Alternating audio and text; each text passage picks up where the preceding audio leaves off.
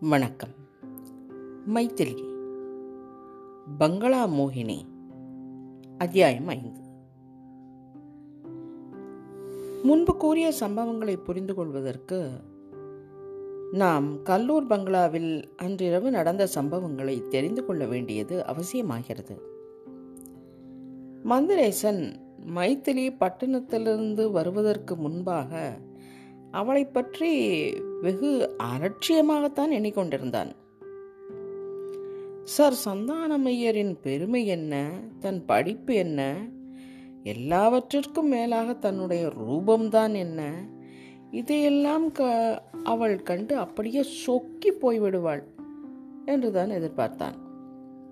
அதோடு கூட மைத்திலி என்ன பெரிய அவ்வளவு விசேஷ அழகுடன் தனக்கு ஏற்ற ரூபத்துடன் இருந்து விடப் போகிறாள் என்ற கொஞ்சம் மமதையும் உண்டு.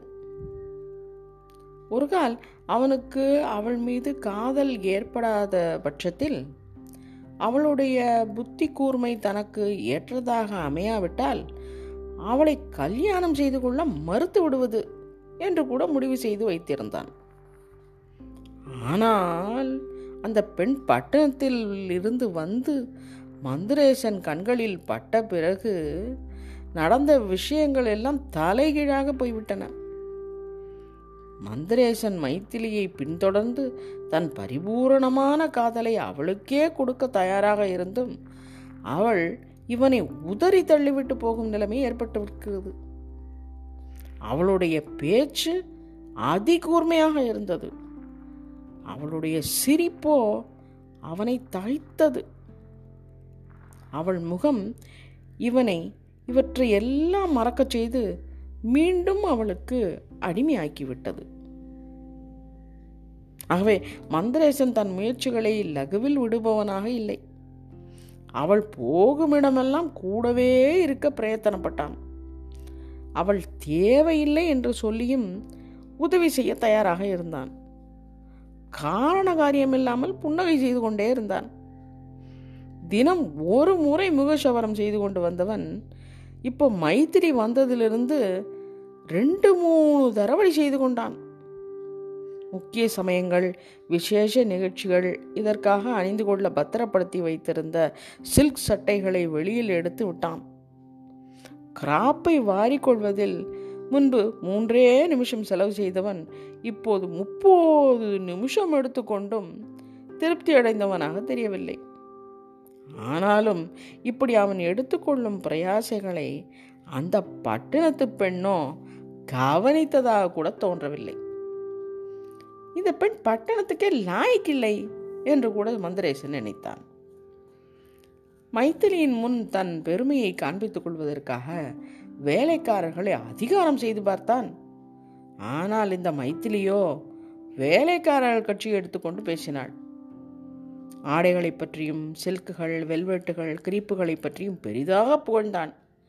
அவளோ இந்த கதர் துணிக்கு அடுத்தபடி தான் இதெல்லாம். அதை கட்டி கொண்ட பேர் இதை மறுபடியும் திருப்பி வைப்பாங்களா? என்று சொல்லிவிட்டாள். இதையெல்லாம் தொடர்ந்து பார்த்து கொண்டே வந்தபோது மந்திரேசனுக்கு மைத்திலியுடன் ஒத்துப்போவதினால்தான் நன்மை ஏற்படும் என்று தோன்றிவிட்டது. ஆகவே சென்னையிலிருந்து சங்கீத வித்வானையை வரவழைத்து கச்சேரி ஏற்படுத்தலாம் என்று மைத்திலி சொன்னவுடனே அதில் அவன் பெரிதும் உற்சாகம் காண்பிப்பதாக காண்பித்து கொண்டான். ரொம்ப நல்ல யோசனை என்றான். ஆனால் அவன் திருப்தி அதிருப்தி இது எதையும் அவள் லட்சியம் செய்யவில்லை. வரவழையுங்கள் என்றான் மைத்திலியுடன் தனித்து பேச விடாமல் கூட நின்ற அசட்டு கோண்டுவின் மேல அவனுக்கு கோபம் பொங்கியது. ஐயோ இந்த அசட்டு கோண்டு எங்கேயாவது ஒழியாதா? அசந்தப்ப வேலைகளை வந்து சேருது.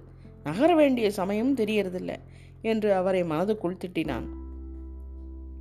இப்படியா பல நாளாக ஏமாற்றம் அடைந்து வந்த மந்திரேசன் விடாமுயற்சியுடன் மைத்திலியோடு தனித்து பேசுவதற்கு சந்தர்ப்பத்தை எதிர்பார்த்து காத்து கொண்டிருந்தான் நாளைக்கு சங்கீத கச்சேரி நடக்கப் போகிறது. காலையில் பக்கத்து ஊர்களில் பிரபலங்களான இருந்த தனது சிநேகிதர்களுக்கு சொல்லி அனுப்புவதை பற்றி சர் சந்தானம் யோசனை செய்து கொண்டிருந்தார். ஆனால் எல்லோரையும் விட முக்கியமான பேர் வழி அந்த சங்கீத வித்வான் இன்னும் பட்டணத்திலிருந்து வந்தபாடில்லை.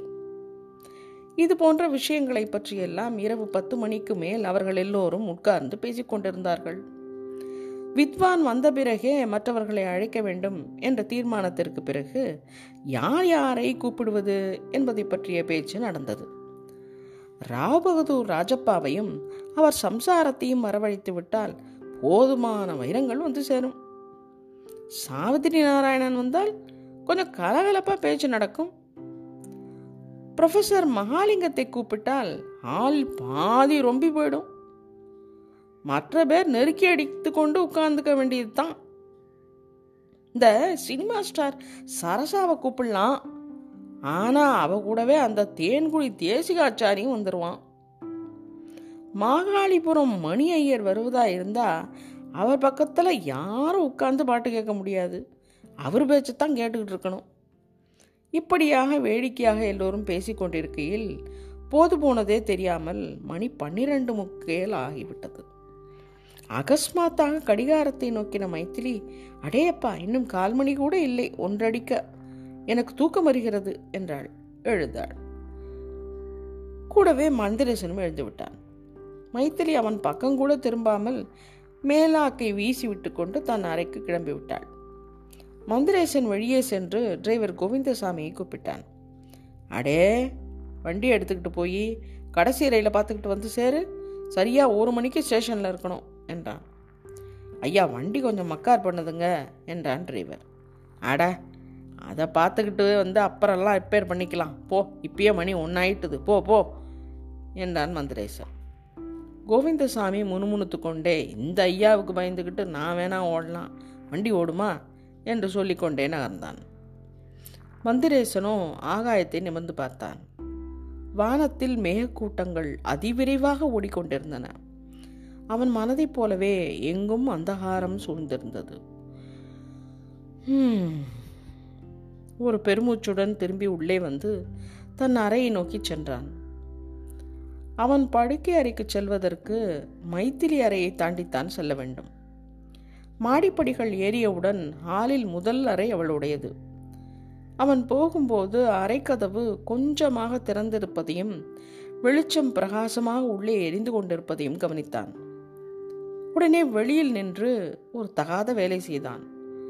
கதவின் சந்தின் வழியாக உள்ளே கவனித்தான். ஒரு பெரிய நிலைக்கண்ணாடியின் முன் நின்று மைத்திரி தலையை சீவி சீர்படித்துக் கொண்டிருந்தது தெரிந்தது. அவளது நீண்ட கரிய கூந்தல் தொடை வரை தொங்கியது. மைத்திலியின் முதுகுப்புறமே அவனுக்கு அப்போது தெரிந்தது. என்றாலும் அவளது மெல்லிய இடையும் உருண்ட கைகளும் அப்பழுக்கின்றி தெய்வ சிற்பியின் கற்பனையோ என சம்சயிக்கச் செய்யும் அங்கங்களும் அவளை பார்த்தவாறே பல நிமிஷங்கள் நிற்கச் செய்தன. பிறகு மெல்ல அந்த கதவை திறந்து கொண்டு அடிமேல அடி வைத்தவாறு உள்ளே நுழைந்தவன் கீழே கிடந்த ஒரு கழுதாசியின் மேல கால வைத்து விட்டான். ஏதோ கால் ஓசை கேட்டு திடுக்கிட்டு திரும்பிய மைத்திலி தன் கூர்மையான கண்களை அவன் மீது பிரயோகித்தாள். தெரித்த புருவத்தில் அவள் கோபம் விளங்கிற்று. என்ன சமாச்சாரம்? என்றாள். இந்த கேள்வியை மந்தரேசன் எதிர்பார்க்கவில்லை. உன்னை பார்க்கத்தான் வந்தேன் என்றான். பார்த்தாய் விட்டதல்லவா? இல்லை இல்லை தனிமையாக ஒரு வார்த்தை சொல்ல வேண்டியிருக்கு. இப்போ மணி என்ன ஆகுது தெரியுமா? காலையில் அதை சொல்லலாமே. நானே உங்களை வந்து பார்க்குறேன். அதெல்லாம் வேண்டாம். இப்போ எதுவும் சொல்கிறேன் நீ தனிமையாக இருப்பது இப்போது தான் சரி சரி சொல்லுங்கள் அப்படி உடனே ஒரு வார்த்தையில் சொல்லிட முடியுமா? சரி ரெண்டு வார்த்தையில் சொல்லுங்கள் ஆனால் சட்டுன்னு சொல்லுங்கள் எனக்கு தூக்கம் வருது என்றாள் மைத்திலி. எனக்காக கொஞ்சம் நீ விழிச்சுக்கிட்டு இருக்கப்படாதா? உனக்காக நான் எவ்வளவு கண் விழித்திருக்கேன் தெரியுமா? இது என்ன? நீங்கள் வேடிக்கையால பேசுகிறீங்க உங்களுக்காக தானே இப்போ நாங்கள் விழிச்சுக்கிட்டு இருக்கேன். நீங்கள் வந்துடாவிட்டா இந்நேரம் தூங்கியிருப்பேனே என்றாள் மைத்திலி. மந்திரேசனும் பின்னடையாக நடந்து அறையின் கதவை சார்த்தி கொண்டு வந்து உட்கார்ந்தான். நீ இங்க வந்த காரணம் என்ன? நடந்துக்கிறது எப்படி? அதெல்லாம் சரிதானா? என்று கேட்டான். உடனே மைத்திலி உங்க முதல் கேள்விக்கு பதில் ஒன்றுமில்லை. ரெண்டாவது கேள்வி நீங்க கேட்க வேண்டிய அவசியம் இல்லை. மூணாவது கேள்விக்கு இடமே ஏற்படல என்றாள். மந்திரேசன் இந்த பதிலை கேட்டு திகைத்தான். ஆஹா இவ்வளவு கெட்டிக்கார பெண் நமக்கு கிடைத்தால் என்ற ஆசை உண்டாயிற்று. இனி திமிராக பேசுவதில் உபயோகமில்லை என்று கண்ட மந்தரேசன் குரலை மாற்றிக்கொண்டு என்ன மைத்திலி உனக்கு என் மேலே இறக்கமே ஏற்படலையா? என்று கேட்டான். இறக்கமா என்னத்துக்காவ ஏன் நிலைமைக்காகத்தான்? நீங்கள் சொல்கிறதெல்லாம் எனக்கு இப்போ ஒன்றும் புரியல. அதை பற்றி நினச்சாலே எனக்கு தூக்கம் வந்துடும் என்றாள். நாளைக்கு நமக்கு கல்யாணம் ஆனப்புறம் அந்த தூக்கம் வருதா பார்க்கலாம். ஏது எனக்கு அவ்வளோ பெரிய தண்டனையாக கொடுத்துட்டீங்க? என்ன? தூக்கம் இல்லாமல் செய்கிறதா இல்லை இல்லை. கல்யாணத்தை சொன்னேன். ஏம்மா அப்படி சொல்கிற கல்யாணம் நடந்தப்புறம் சொல்கிறேன் ஏன்? நடந்தா என்ன? அதுதான் இன்னும் நடக்கலையே. அதை பற்றி எப்படி பேசுறது இப்போது நான் உன்னை பற்றி இப்படி எதிர்பார்க்கவே இல்லையே. நான் சொல்ல வேண்டியது நீங்கள் சொல்லிட்டீங்க. இப்போ போங்க. தயவு செஞ்சு வெளியே போங்க. எனக்கு ரொம்ப தூக்கம் வருது. இது என்னது? தூக்கம் தூக்கம் தூக்கம். எப்போது பார்த்தாலும் உனக்கு தூக்கமா? ஆமாம் போங்க என்று மைத்திலி வேகமாக முன்னால் வந்து கதவை திறந்து மந்திரசனை போங்கள் இப்போ வெளியே என்று தள்ளாமல் தள்ளினாள்.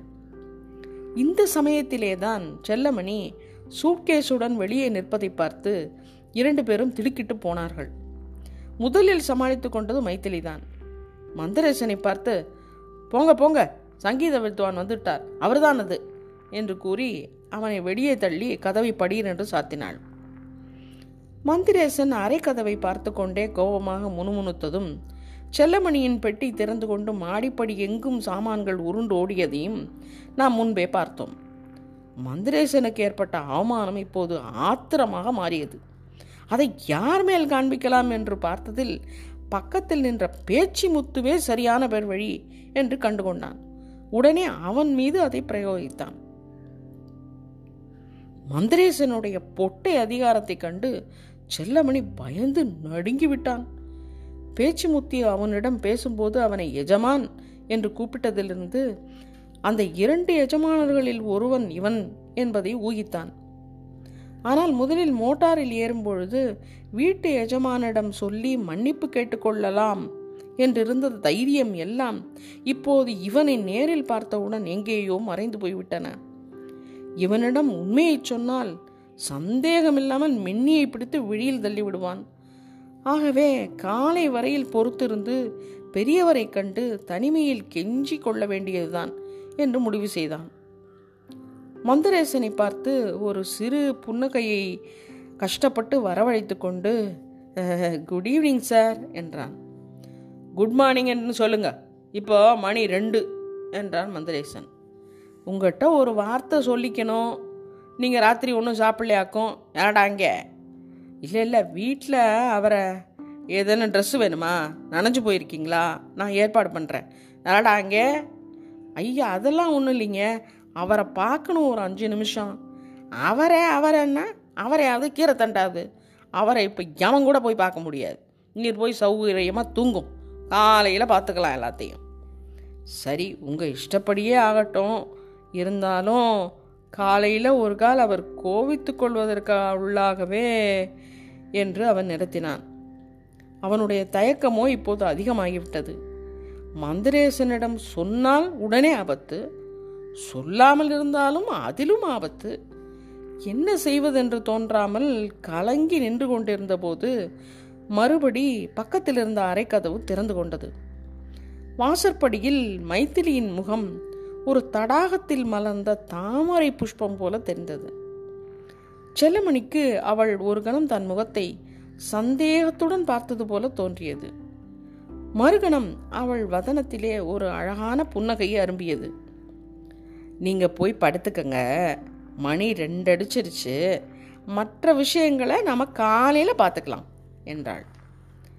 அவள் வார்த்தையில் நம்பிக்கையும் தைரியமும் துணித்ததுடன் நீ ஒன்றும் பயப்படாத. நான் பார்த்துக்கிறேன் என்ற அபய பிரதானம் கொடுத்தது போன்ற பிரம்மை ஏற்பட்டது செல்லமணிக்கு. ரொம்ப சரி. அதைத்தான் சொல்லலாம்னு நானும் நினச்சேன். என்று ஒரு சிமிட்டா பொடியை உறிஞ்சிக்கொண்டே கீழே இறங்கினார் அந்த கோண்டு. ஆகாச பார்வை பார்த்து கொண்டு மந்திரேசன் தன் அறையை நோக்கி நடந்தான். அதற்குள்ளாக சூட்கேஸில் சாமான்களை அள்ளி போட்டு கொண்டு வந்த பேச்சிமுத்து அவனை ஒரு விஸ்தாரமான அறையில் கொண்டு போய் விட்டுவிட்டு கதவை சார்த்தி கொண்டு போனான். ஒரு இரும்பு கட்டிலில் வெல்வெட் மெத்தை ஒன்று விரித்திருந்தது அங்கே. செல்லமணி அதில் உட்கார்ந்ததும் சமீபத்தில் எங்கேயோ ஒரு கடிகாரம் அரை மணி அடித்ததும் சரியாக இருந்தது. தனியாக இருந்த அவன் மனக்கன் முன் சினிமா திரையைப் போல அவன் கருப்பன் மூக்கை விட்டு கிளந்த கிளம்பியது முதல் நடந்த சம்பவங்கள் ஒன்றன் பின் ஒன்றாக தோன்றின. ஒரு பெருமூச்சு விட்டுக்கொண்டே மெத்தையில் சாய்ந்து கண்ணை மூடினான். உடனே தூங்கியும் விட்டான். அது முதலே ஒரே இன்பமயமான கனவுதான். காலை கதிரவன் ஜன்னல் வழியாக அறைக்குள் பிரகாசித்தான். வெளியே நந்தவனத்தில் குருவிகளும் அணில்களும் கீச் கீச் என்று உற்சாகமாக கூச்சல் போட்டு கொண்டிருந்தன.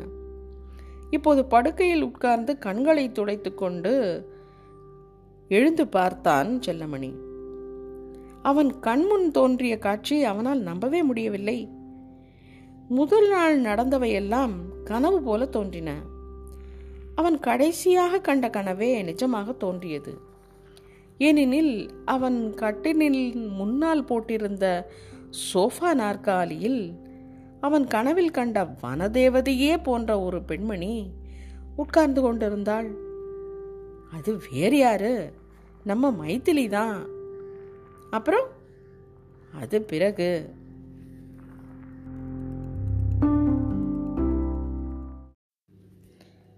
வணக்கம். கச்சேரி ஏற்பாடுகள். மைத்திலியின் ஆறாவது அத்தியாயம்.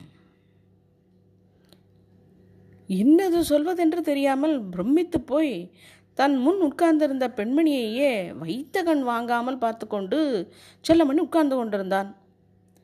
நீங்கள் என்ன இன்று விடியற்காலே இங்கு வந்தீர்கள் போல இருக்கிறது என்று கேட்டாள் மைத்திலி. வாஸ்தவமாக நானே இந்த கேள்வியை உங்களை கேட்கலாம் என்று இருந்தேன் என்றான் செல்லமணி. ஒரு ஒரு சமயத்தில் நாம் எதிர்பார்க்காத காரியங்கள் எல்லாம் நடந்து விடுகின்றன அல்லவா? என்றாள் மைத்திலி. ஆமாம் நீங்கள் இங்கே வந்திருப்பது கூட அப்படிப்பட்ட காரியம்தான். ஆனால் நீங்கள் இன்று சாயந்தரம் கச்சேரி செய்ய போகிறீர்கள் என்பதும் அப்படிப்பட்ட காரியங்களில் ஒன்றாகத்தான் இருக்கப் போகிறது என்றாள் மைத்திலி. யாரு? நானா? கச்சேரியா? பின் எதற்காக நீங்கள் இங்கே வரீங்க? இன்று சங்கீத கச்சேரி நடக்கப் போகிறது. வித்வானை அழைத்து வர கார் அனுப்புனா நீங்கள் வந்து சேர்றீங்க. பின்ன கச்சேரி செய்யுங்க.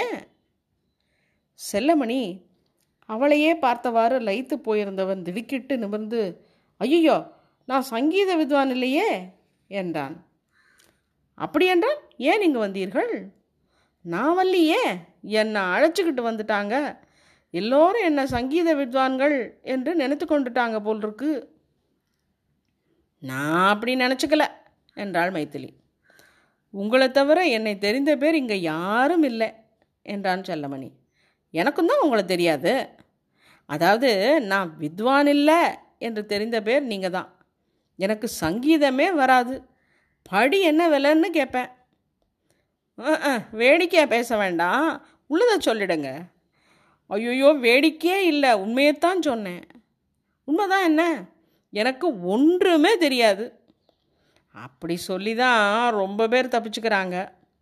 நானும் இங்கேருந்து தப்பிச்சுக்கிட்டா தேவையில்லையே. என்றான் செல்லமணி. ம் அதை நான் பார்த்து கொள்ளுகிறேன். நீங்கள் இப்போ இங்கேயே வந்தீங்க? என்றாள் மைத்திலி. பட்டணம் போகிறதுக்காக கிளம்புனேன். தவறுதலாக வேறு வண்டியில் ஏறிட்டேன். ஏதோ ஒரு காரில் ஏறி எங்கேயோ ஒரு பங்களாவில் கொண்டு வந்து தள்ளியிருக்காங்க. அங்கே யாரோ ஒரு பெண் வந்து உங்களை என்னென்னமோ செய்ய சொல்லுகிறாள் இல்லையா? என்றாள் மைத்திலி. ஆமாம் நான் சங்கீத வித்வாங்கிறாங்க நீர்தான் அது இல்லையே. அது உங்கள் ஒருத்தருக்கு தானே தெரியுது என்றான் செல்லமணி. மைத்திலி சற்று நேரம் யோசனையில் ஆழ்ந்திருந்தாள். பிறகு வாயோடு ஒரு புன்னகை செய்து கொண்டாள். செல்லமணியை பார்த்து நேற்று ராத்திரி உங்களை பார்த்ததும் நான் என்ன சொன்னேன்? ஞாபகம் இருக்கா? நீங்கள் தான் சங்கீத வித்வான் பட்டணம் பஞ்சுபையர் என்று சொன்னேன் இல்லையா? அந்த வார்த்தை இப்போ பொய்யாகக்கூடாது.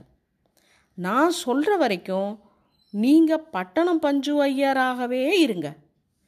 இருக்கேன் எனக்கு ஒரு ஆட்சேபமும் இல்லை. ஆனால் கச்சேரி மட்டும் செய்ய சொல்ல வேண்டாம். அதை என்கிட்ட விட்டுருங்க நான் பார்த்துக்கிறேன் நீங்கள் கவலைப்பட வேண்டாம். நீங்களும் பட்டணம் போகலாம் எனக்கும் அங்கே போக வேண்டியிருக்கு உடனடியாக இதை கேட்ட செல்லமணி திரு திருவென்று விழித்தான். உடனே மைத்திலி இந்த மாதிரி நீங்கள் விழிச்சா இங்கே எல்லாரும் சந்தேகப்பட ஆரம்பிச்சிருவாங்க. என்று எச்சரித்தாள். பிறகு நீங்கள் இந்த அறையிலேயே இருங்க. உங்களுக்கு வேண்டியதெல்லாம் நான் இங்கேயே அனுப்பிடுறேன் யாரோடும் அதிகமாக பேச்சு வச்சுக்க வேண்டாம் என்று எழுந்து அறையிலிருந்து சென்று விட்டாள். அவள் சென்ற உடனே செல்லமணிக்கு இருந்த தைரியமெல்லாம் நழுவ ஆரம்பித்தது. இதுவரை நடந்த பிசகுகளை எல்லாம் ஒரு வழியாக ஒப்புக்கொண்டு பட்டணம் போகலாம் என்ற தீர்மானம் நிலைகுலைந்து விட்டது. இனி அந்த பெண்ணின் வார்த்தையை கேட்டுக்கொண்டு தான் சங்கீத வித்வான் என்று இங்கேயே தங்குவதா? அல்லது அதை தட்டி கழித்து ஓடிவிடலாமா? ஓடலாம் என்றால் எங்கே ஓடுவது? மோட்டாரை கொண்டு வர சொல்லி ஸ்டேஷன் பக்கம் நழுவி விடலாமா என்று நினைக்கும் போதே கிரீச் கிரீச் என்ற சப்தத்துடன் மங்களாவின் காம்பவுண்டிலிருந்து கிளம்பி ஒரு கார் வெளியே போவதை கவனித்தான். அது ஸ்டேஷனிலிருந்து அவனை அழைத்து வந்த வண்டிதான். அதில் பருத்த மனிதராக ஒருவர் உட்கார்ந்திருந்தார்.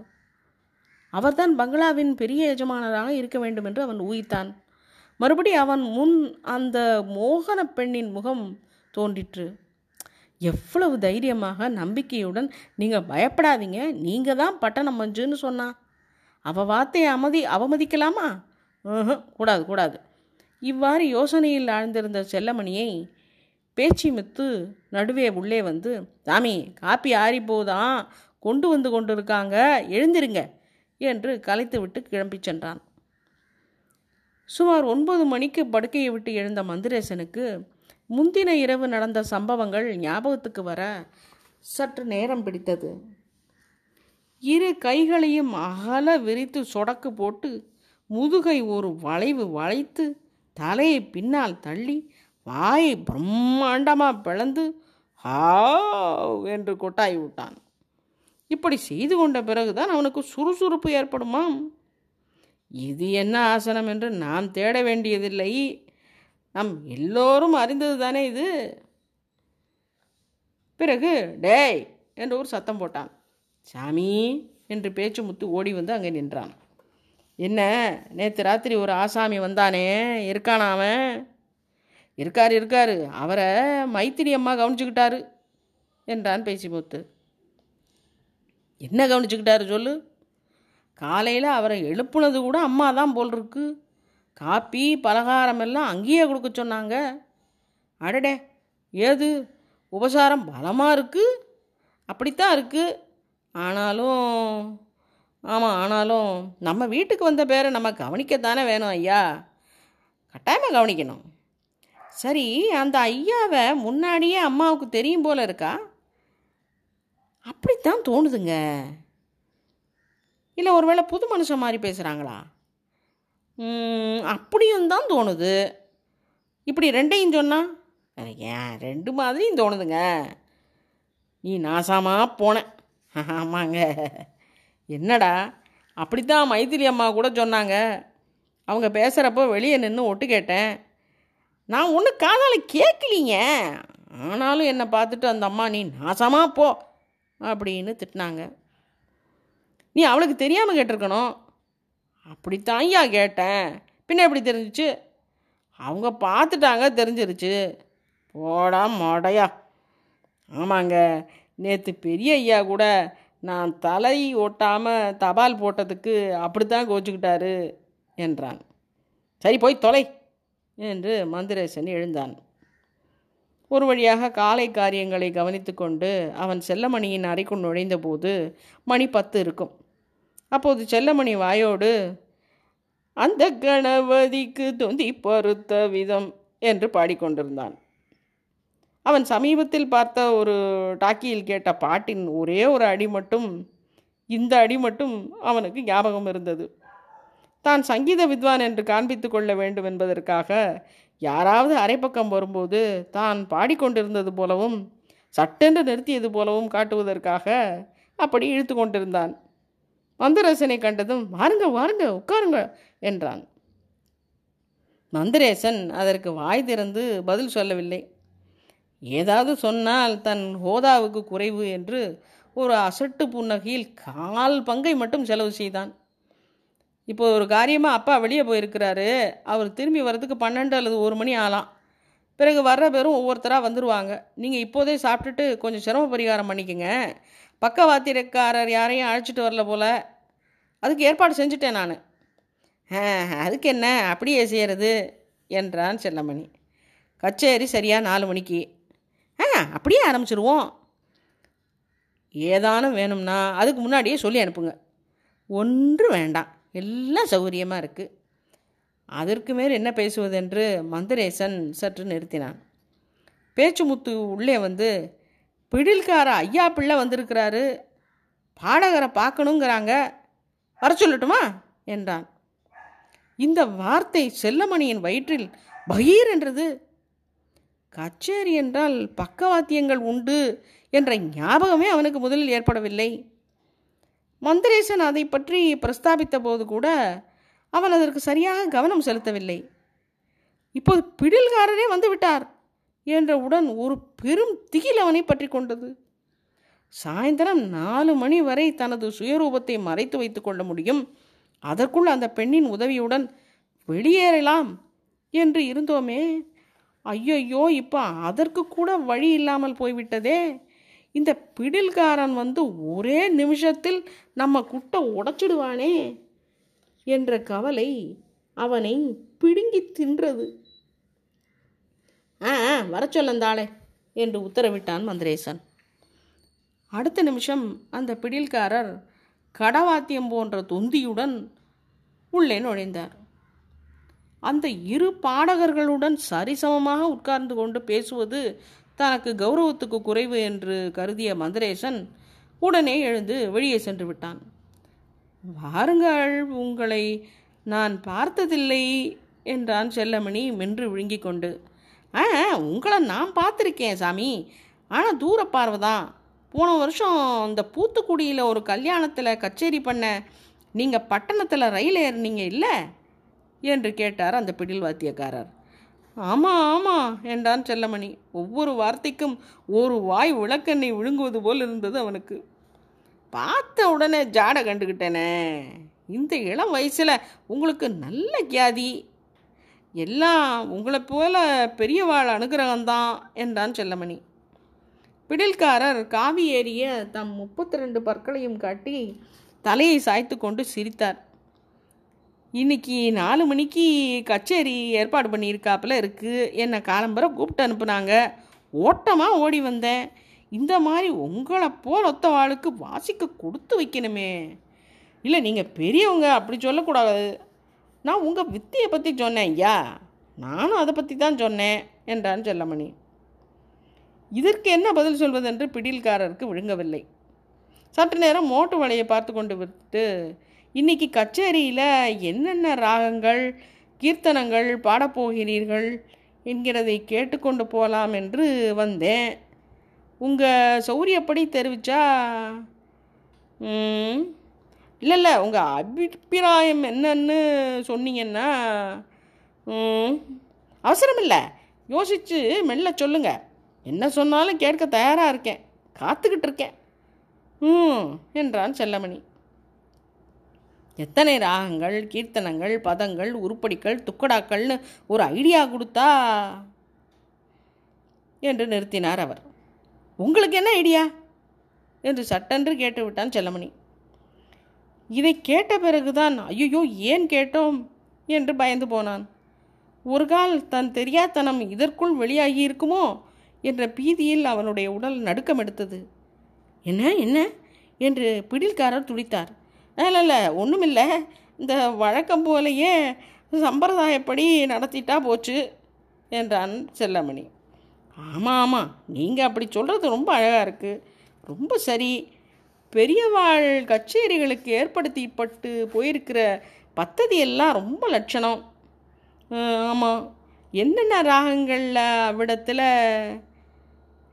நீங்கள் எதை சொன்னாலும் அப்படியே கேட்க தயாராக இருக்கேன் என்றான் செல்லமணி.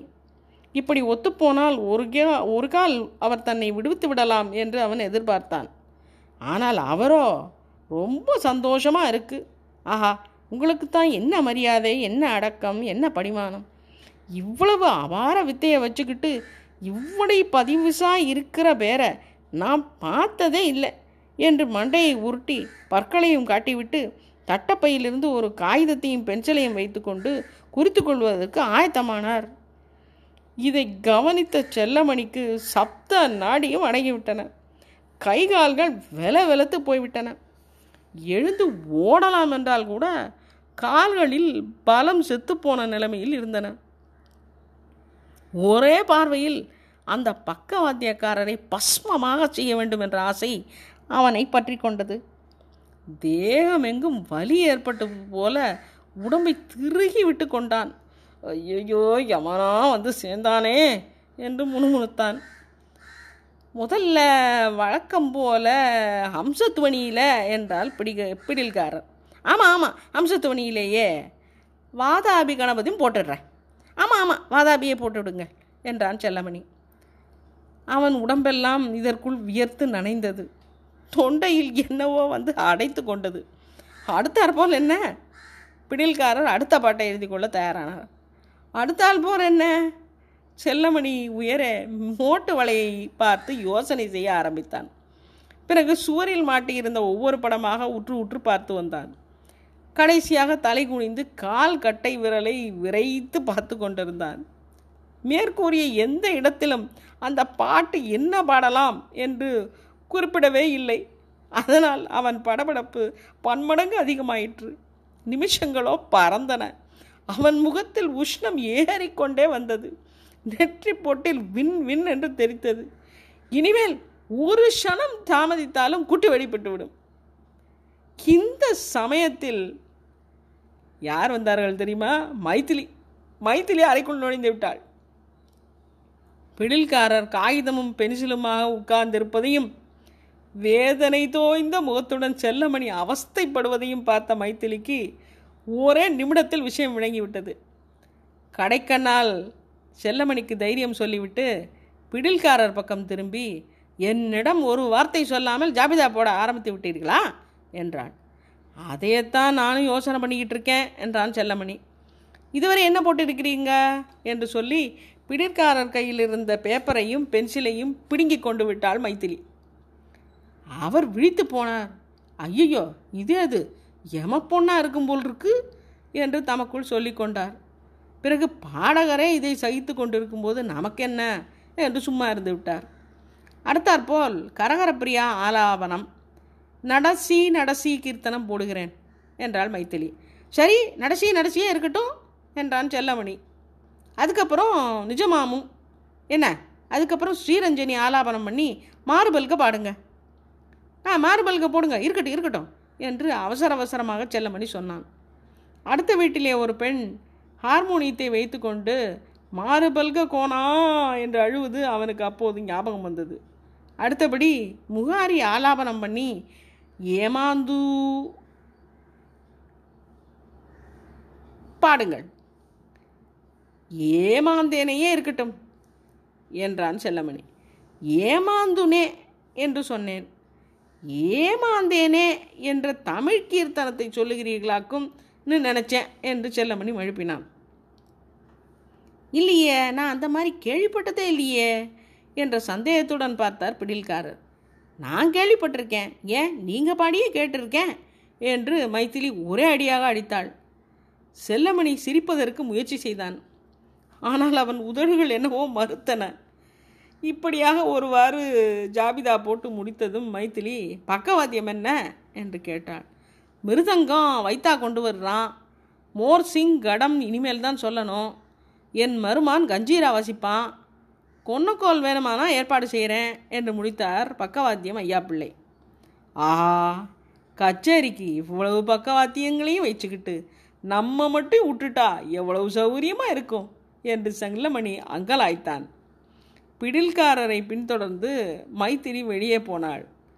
வாசற்படியண்டை அவள் திரும்பி பார்த்து ஒரு கண்ணை சிமிட்டி புன்னகை வேறு செய்தாள். என்னை நம்பு நான் உன்னை கொண்டு சேர்க்கிறேன் என்று தைரியம் சொல்வது போல் இருந்தது. அந்த புன்னகையும் கண் சிமிட்டலும். பிறகு? அப்புறம்?